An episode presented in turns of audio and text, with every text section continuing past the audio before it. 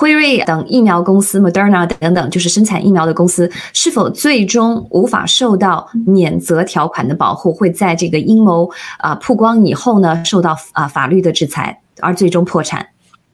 今年七哥的准备当中，其中就有一个的爆料，下一个赌局，我要开的赌，就是跟这有关系，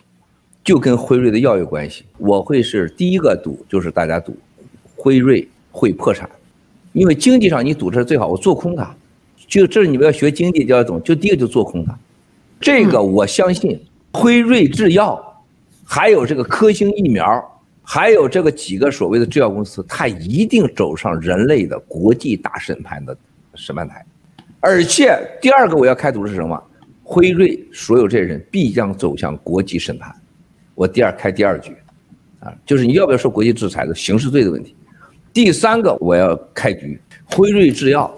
和中共之间和生化武器之间和世界上的 CDC 所有的联合背后的黑手是谁？我给你列出来。A，比如说王岐山；二，什么邪恶组织；三啊，具体到某个人；四，具体哪个事儿。所以说，我觉得这个辉瑞制药这个事情，疫苗爆发会在今年年底到明年年初。我相信，经过这场这个人类的疫苗的大劫难之后，我相信人类走向了一个